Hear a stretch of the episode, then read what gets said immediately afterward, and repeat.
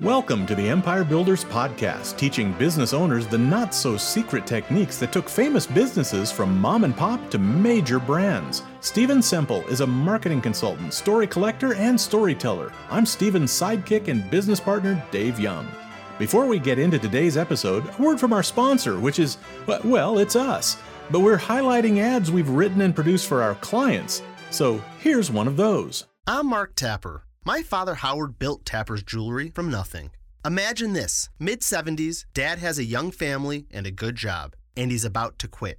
He wants his own business. Found a location, sketched out the design on a napkin. He just needed the money. Oh, right, the money. His mother had a little, then he asked his in laws. I wouldn't have the nerve. But he did, and mom's parents gave what they could. But that still left him $5,000 short.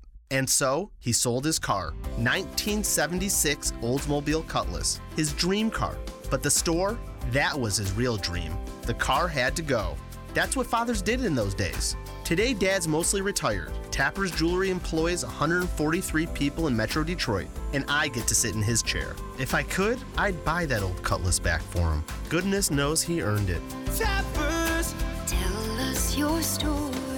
Thanks for listening to our story. Visit Tapper's Jewelry because we'd like to hear yours. Welcome back to the Empire Builders Podcast. Dave Young here with Stephen Semple. And I was we are going to start this episode with the whole scrolling a long time ago in a galaxy far, far away. There were these movies, these Star Wars movies, and then three more of them. And uh, in the meantime, toys? We're going to talk about toys? We are going to talk about toys. There's a couple of really interesting stories from the early days around the Star Wars toys. So, as we know, Star Wars comes out in 1977 and it's this mm-hmm. huge success. And in 2020, the value of the Star Wars franchise is, is estimated to be like $70 billion when you put mm-hmm. it all together. They do about 14 billion in toy sales, which is twice the box office sales.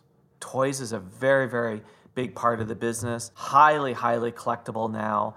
And when Star Wars came out, the most popular toys were Barbie and G.I. Joe. Those were the most popular toys of the day. And when you look at it, a lot of the success that came from toys at the time had small screen tie ins. So they had TV shows or cartoons or television ads. That was yeah. basically what really made toys work. And, and movies are different. Traditionally, movies didn't have toy tie ins because a movie would come out, it would be around for a few months, and then it would be gone. And once the movie was gone, you know, the toy sales would decline off. You wouldn't roll the dice on creating a whole bunch of toys before the movie came out because you didn't know if it was going to be success at the box office. That's always been a bit of a dice roll it's hard to use movies to sell toys, certainly at the time. And so when Lucas approached Mattel, Hasbro, Parker Brothers, they all turned him down. Yeah. They all said, nah, nah, we don't want to do this. Now, he really believed in the potential of the toys, but six months out from the release of the movie, he still didn't have a deal. Mm. And part of the other challenge, he was also very secretive. He didn't want to share drawings and things along that lines. He was prepared to share the script. So finally, Lucas approaches Kenner. And at the time, Kenner was this really tiny company located on the 11th floor of a Kroger department store building in Cincinnati, right? So they're this yeah. tiny player in the Midwest. But at this point, they're the only suitor. And it turns out that there's a Jim Swearingen who works at Kenner, is this huge sci fi fan and, in fact, a follower of George Lucas. And Jim looked at the script and thought, this is great. So he goes and he convinces upper management and he recommends it to them and they do a deal. Now, here's the thing because they also knew they were the only suitor and time was limited, they cut a sweetheart deal. Mm. So Kenner got 95% of the fees and Lucas got 5%. Oh, and wow. Lucas hates this deal, but he had no choice. More on this later. So, with the film six months out, they're interested in doing it, but they still haven't inked the deal, but they're like in that early stages. And look, normally it takes a, a year to get a toy out because here's what happens you do some sketches for the licensee, Licensee looks at it, comes back with changes. You then go back to the licensee. The licensee's happy. Then you go to the manufacturer, and the manufacturer says, We can't make it this way. There's this tremendous back Yeah. and forth that it takes a year. It takes a year for these toys to come out. Movies being released in six months still don't have the finalized agreement. So it's about a month out, and they go, they meet with Lucas and Company. And actually, they go to Paramount Pictures, and Lucas is not even there. And they present a bunch of ideas. And here's what they did they found stuff from Fisher Price and all these other companies and put clay around it and tried to make something up. And they're doing all of this before, like literally before the final licensing. And they also wanted to do accessories like Millennium Falcon and the X Wings. Mm-hmm. So those Barbie toys and G.I. Joes, they're all 12 inch dolls. And they couldn't do 12 inch and do all these accessories. So they had decided on three and three quarter inch for the line. So again, Okay. they go to Fisher Price, they're using this model, modeling clay and all this other stuff, and they go to LA to make the presentation. George Lucas is not even there. He's busy doing the final stuff on the movie. But 20th Century Fox, and, and sorry, I said Paramount earlier, 20th Century Fox liked it. Said these are great. But they're unwilling to write the check for development. Hmm. It is not until April 1977, one month before release, that the deal finally gets inked Wow. and Kenner gets 95% of the fees. Turns out the film is a huge hit, but there's no product. Yeah. A lot of the designers from Kenner saw a bunch of the stuff for the first time when they went and saw the movie. well, that's cool. We should do something on that. So, Dave, how many months from May to Christmas? Not enough to, to Not just, enough. yeah. That's the right answer. Not enough. See the problem? By December, this best selling movie of all time, there's hardly any product. There's nothing to sell. So, what do you do when you have no product and a movie's coming out? They created this two part plan. And this is the interesting part of this whole story. So, the first thing they did was anything that can be done quickly puzzles, stuff along that lines, slap a label on it right? Slap a label on it, get it Uh-huh. out there. So they looked at all these things that could easily be converted to a Star Wars product and got it out the door. But Christmas is coming up and they still don't have any dolls. And there's this huge opportunity. And also, as we know, the longer it goes, more things drop Yeah. off. So here's what they did. And this was brilliant. Stay tuned. We're going to wrap up this story and tell you how to apply this lesson to your business right after this. Two words lead flow. If you want to grow your business, lead flow is, well, not everything, but it sure can feel that way. You feel the need? The need for leads. And then there's the gnawing questions that plague you whenever you try to boost lead flow. Are you targeting the right customer? Are you saying the right things? Are you advertising in the right places? Are you spending too much or too little? And the ever present how can I best use social media? What if you could get those questions answered definitively in 90 minutes? You'd no longer feel the need for leads because now you'd know how to get them. That's what Empire Builders is offering you right now for free and with a guarantee to boot. Go to empirebuildersprogram.com, book a 90 minute Zoom meeting with the Empire Building expert, and boom! Questions answered, problems solved. We'll give you the real answers, guaranteed. Guaranteed. Yes, our famous no pitching and no bitching guarantee. First, we won't pitch you at all. Seriously.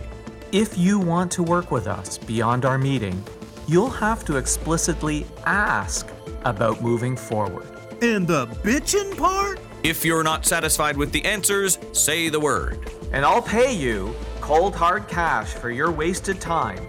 No hard feelings. Now that's a guarantee. Look, Empire Builders take action. If lead flow is an issue for you, take action on it. Book your Zoom meeting at empirebuildersprogram.com. Let's pick up our story where we left off, and trust me, you haven't missed a thing. Today, when people are out of stock on things, think about this. They sold an empty box with a certificate and a stand. I kid you not. They sold an empty box And inside the box, there was a stand for the four dolls that you were going to get and a promise of four action figures to come in the spring when it's released. Nice. And it sold like crazy. An empty box. Now you've got prepaid toys. All you have to do is make them. Right? Like think You're about not this from a rolling the dice anymore. Standpoint. Yeah. No, you've got the sales. You've Yeah. got the sales. And it was a frenzy when these toys came out. It was crazy. Stock would come in and be sold in three days. They sold 22 million figures a year, is what Kenner's been doing. And two years after the launch of the toy, they're still under that original agreement because it was rights forever. All they had to do, all they had to do, produce enough toys to generate $10,000 in royalties, and they would keep this forever. Mm, how hard is that? yeah, not hard at all. Now, one of the other things that Kenner did that was really interesting because there was this big gap between, you know, the figures and things like the Millennium Falcon.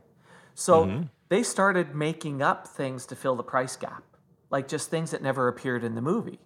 And Lucas loved it.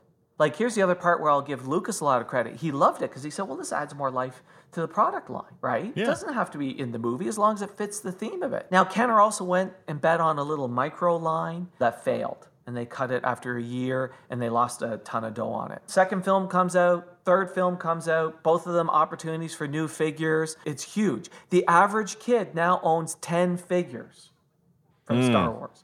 10. But the trilogy's now over. And Kenner's like, now what? Because Lucas says, you know what? I'm going to rest the brand. So Kenner's now in trouble. And if we think about it, if we go back and listen to the Lego episode, this is similar to what happened to Lego, right? Because Lego bet heavy on Star Yeah. Wars. And when the trilogy ended, it almost put Lego out of business. Came like this close to sinking Yeah. Lego. And that was back in episode 28. And Kenner is in trouble. Hasbro swoops in and buys Kenner. So great. Okay. But guess what Hasbro forgot to do? To do the $10,000 a year in royalties. Oh, okay. And they lost the contract. Lucas now decides, I'm coming out with a new trilogy. And guess what? This deal is going to be renegotiated. And Hasbro has no leverage with Lucas Sure. because Lucas hated the old deal. And seemingly, this became the most expensive deal in history in terms of a toy deal. The base royalty, instead of it being 95% to the toy maker and 5 to Lucas, becomes 18% to Lucas and 82% to the toy maker. And they haven't even seen the script yet. Yeah. Movie's not out. Movie's not out, haven't seen the script. So lots of toys are built ahead of time and sales tank because that first movie was not a big success with kids. But what they did was they pivoted and decided to focus on collectors, Mm-hmm. right? Variations of the original. And that worked out really well for them. Those kids that grew up and Yep. had mint inbox unopened figurines that they had just kept from their childhood. Eh, there's nothing to a collector more tempting than having all of the things. Yeah. So they focused on that, but then Clone Wars came out, and that was a huge opportunity for War Toys. And then Lucas sells to Disney for over, you know, four billion dollars. And to date, there's been one billion Star Wars toys sold. That's a lot of toys. That's a lot of toys. When I was looking at this, I thought there was a couple of really interesting things that came out of it. First of all, read your contract. How much do you think Hasbro wished they had read the contract and had been signing those $10,000 checks? Oh, uh, 13% worth. Oh, whatever God, that works yeah. out to. Yeah. and the other thing that just really also got me was no product to sell, they didn't let that prevent them. They Yeah. got creative on it. And I am sure the person who stood up and said, hey, let's sell an empty box with a certificate in it and stands, I'm sure everybody went, oh, you're nuts. Yeah, I'm kind of a geeky fan. I don't have any of the toys, but I remember when those action figures came out, it was rare to find a Boba Fett toy. That one was hard to get. The Boba Fett toy where the rocket actually fires is the most Mm-hmm. valuable Yeah. toy, most sought after, most rare toy in the Star Wars collection. Because they quit making the rocket firing one because it was dangerous. And it was actually a bonus offer that came along with something else. I forget what the deal was on it exactly, but it is most valued toy.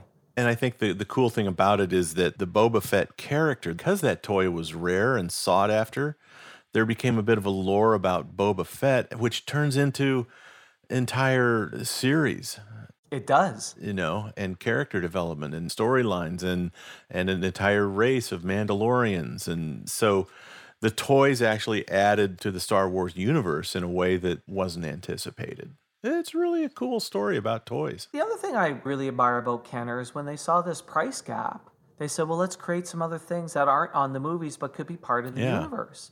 They understood that kids would still want to play with those things. They bought into the idea that it was a made up universe. And Lucas was cool with it as well because he's like, it's a made up universe. Yeah. And Kenner, you know, look, to Kenner's credit, they also bought rights to a movie that no one else wanted. Sure. and they saw this as their opportunity and leveraged that. And that was really that was really brilliant. But the caution in all of this is what kenner did not do was plan for a future without star wars. That was a mistake lego made as well. Hmm. And sometimes we get caught in this whole thing of things are going great things are going great things are going great. I've grown by this i've grown by this. And we continue to project that that future is going to be exactly the same. And they didn't plan for a future without star wars and it killed them. Yeah. and so sometimes, you know, we've also got to recognize that we got to look forward and be prepared for things like Star Wars coming to an end or this change happening or that change happening, or also not having so much of our business wrapped up in one